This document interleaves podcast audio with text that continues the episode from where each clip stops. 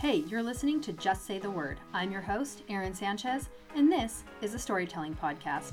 In every episode, you'll hear a story from me or my guests from around the world. Then we'll encapsulate a key lesson from that story in just one word you can apply in your own life or business. If you're an entrepreneur looking to get inspired and make your mark on the world, you're in the right place. Your story is your legacy, and I want to help you tell it better. Visit candidlyerin.com for more writing, communications, and personal branding advice. Years ago, when I was waitressing, someone I worked with asked me how I could eat the same thing for breakfast every single day. That thing, by the way, is peanut butter toast and coffee, two cups. They were like, Don't you get tired of eating the same thing over and over? I could never do that. But the truth is, I'm a creature of habit, and I believe a lot of us are. Maybe not to that extent, but still. I'm not afraid of change per se, but I really, really like my routines. And doing something a certain way for a while, it begins to feel like a ritual. It's comfortable. Besides, a routine breakfast is efficient. I change up for lunch and dinner and snacks, but my breakfast is pretty much the same thing day in and day out. I'm not a morning person. I don't want to have to think about it in the morning and I don't have to spend much time to prepare it before diving into my other morning rituals. I know what I need from the grocery store, it's easy, it's convenient, and it doesn't sap any brain power. Now, having routines and morning rituals, for example, can be great for all the reasons I've just outlined and more. But sometimes these routines, these habits, aren't so beneficial. A couple years ago, when I started my blog and I began coaching, I was doing a lot of deep creative work and putting in a lot of hours, so I just wanted to be comfortable. I would put on sweats, snuggle up on the couch, grab my coffee, work on my website, my writing, you know, all those things you do when you're launching something new. I would also start working pretty much as soon as I opened my eyes in the morning, so I would respond to social media comments and things like that.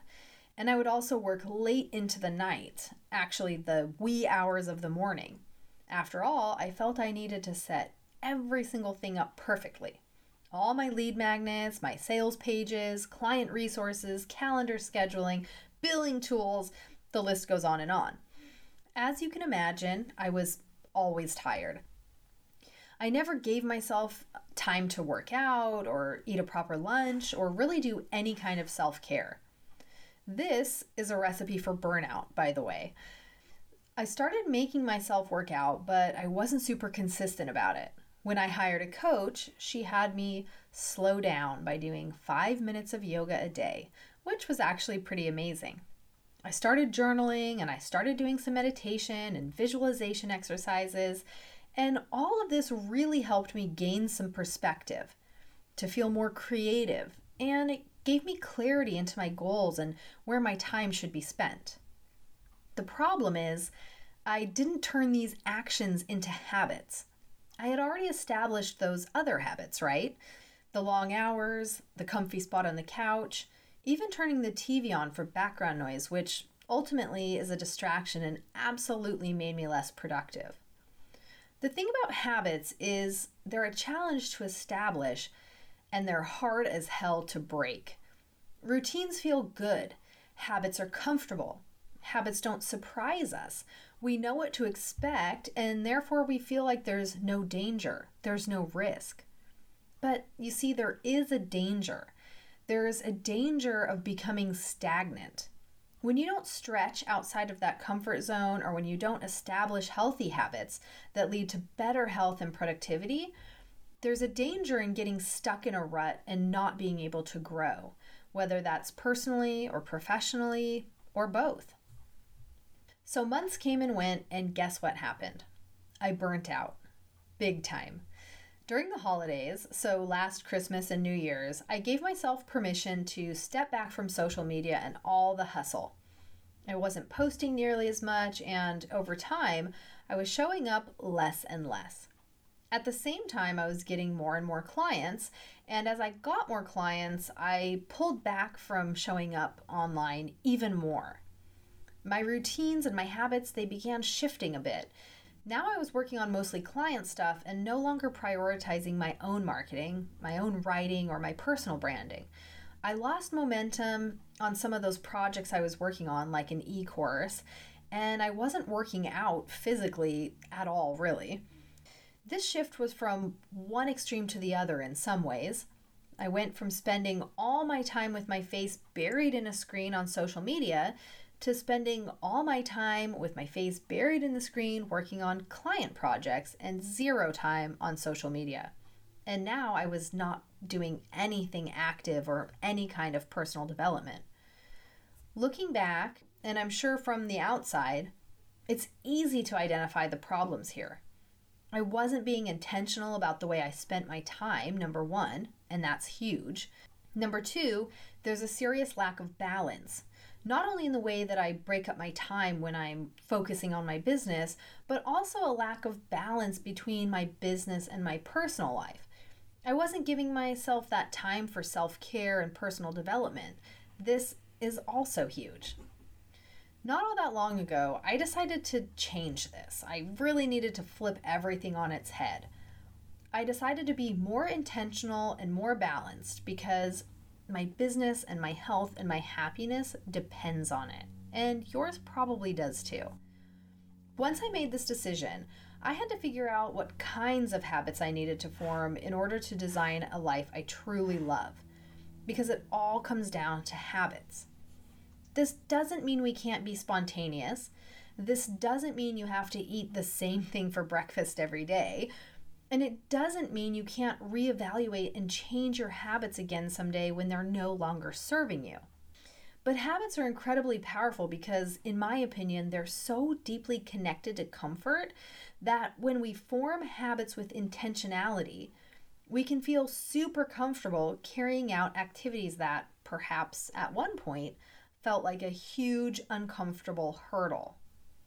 A habit is defined as a settled tendency or regular practice, especially one that is hard to give up. Like I said, I believe habits are hard to give up because they're comfortable, because they ease our anxieties and our fears. I don't know if this is true for everyone, but I believe that a lot of my procrastination has come down to whether I feel comfortable doing the task that needs to be done there might be deeper roots here, right, in fear and things like that. But I'm just talking about surface comfort. What I've done to overcome this is I make the actual carrying out of these tasks as comfortable as possible so that I won't put them off.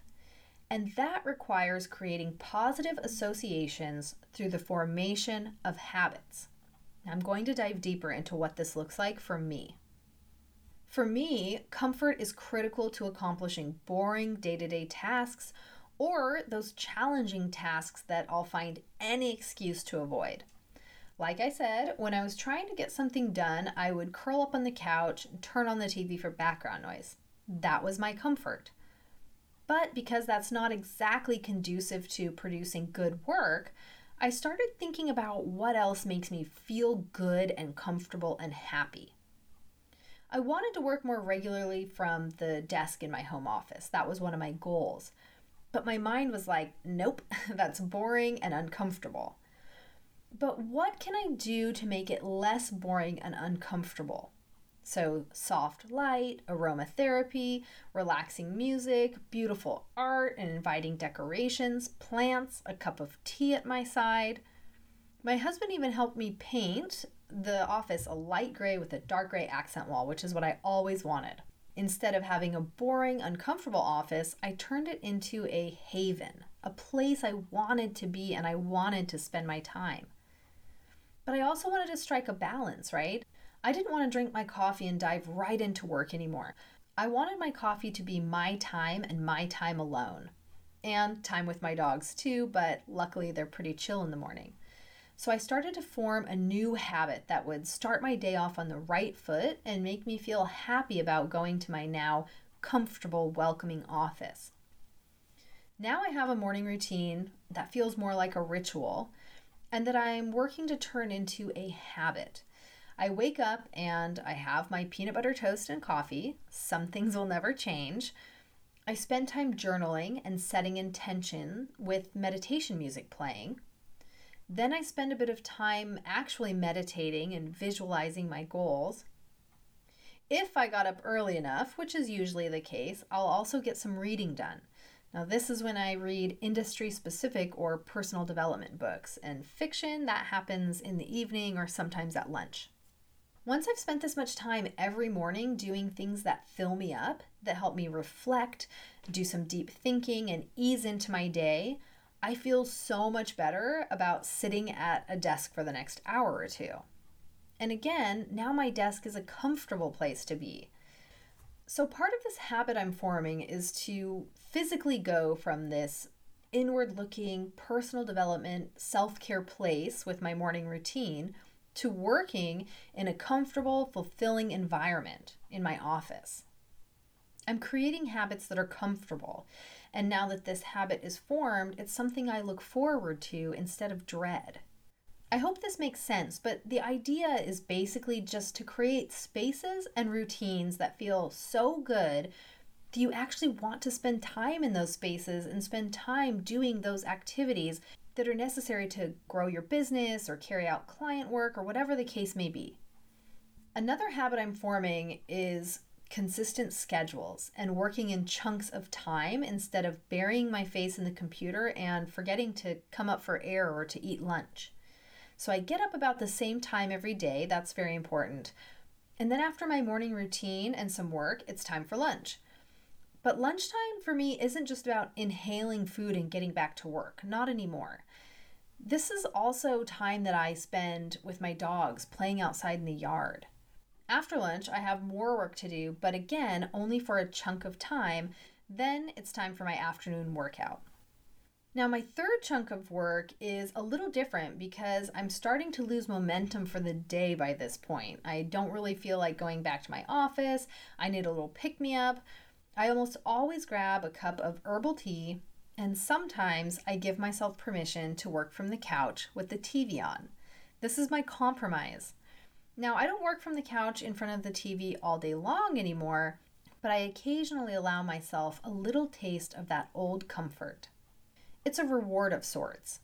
I also do my more creative work and deeper work earlier in the day, and then I handle administrative tasks during this afternoon slump. These are just little things that still need to get done, but I can do them with the distraction of the TV because they're sort of brainless. And I like switching up my work environment throughout the day anyway. So sometimes after lunch, I work while standing at the kitchen counter. I also have a standing desk in my office, so I'll switch to that when I get tired of sitting or when I don't feel like going back to my desk. Now, I know people are always saying to get out of your comfort zone, and like I said before, I agree that comfort zones are meant to be broken in order to grow. Sometimes we need to stretch and we need to get uncomfortable in order to see progress in our lives and businesses. But I also believe that comfort zones and habits, these enable us to really do productive and deep work. So, since we're humans and we're creatures of habit, and because we like to be comfortable, why not take advantage of that and leverage it to get more done and enjoy the act of getting stuff done? A few years ago, before moving into the house that we own now, I was in the best shape of my life. We lived five minutes from the gym and we had a great membership. But it wasn't just the location and that gym package that had led me to that level of fitness. It was the habits that I had formed. In the beginning, yes, it was so tough to eat right and go to the gym on a regular basis.